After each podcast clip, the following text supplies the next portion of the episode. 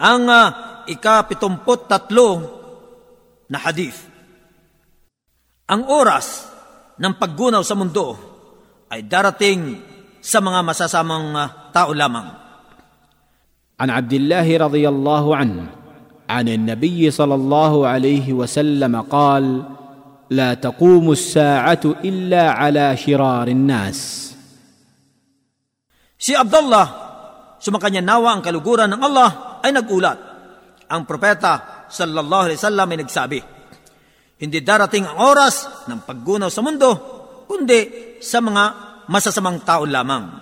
Isinalaysay ni Muslim, hadis bilang isang daan na at uh, tatlumput isa. Ang tagaulat ng hadis na ito ay uh, nabanggit na sa hadis na ikatlo. Ang mga kapakinabangan sa hadis na ito, una, Itinuturo ng hadith na ito ng ang oras ay darating sa mga masasamang tao na walang bahid na kabutihan, walang pananampalataya sa Allah at uh, laganap sa kanila ang pakikiapid.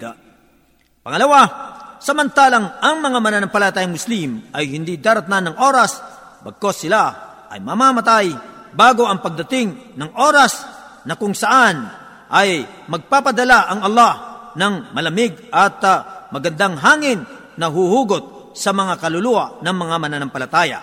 Hanggang sa wala nang uh, matagpuan na mabuting tao sa kalupaan.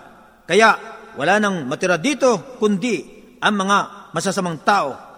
At doon ay darating sa kanila ang oras ng biglaan.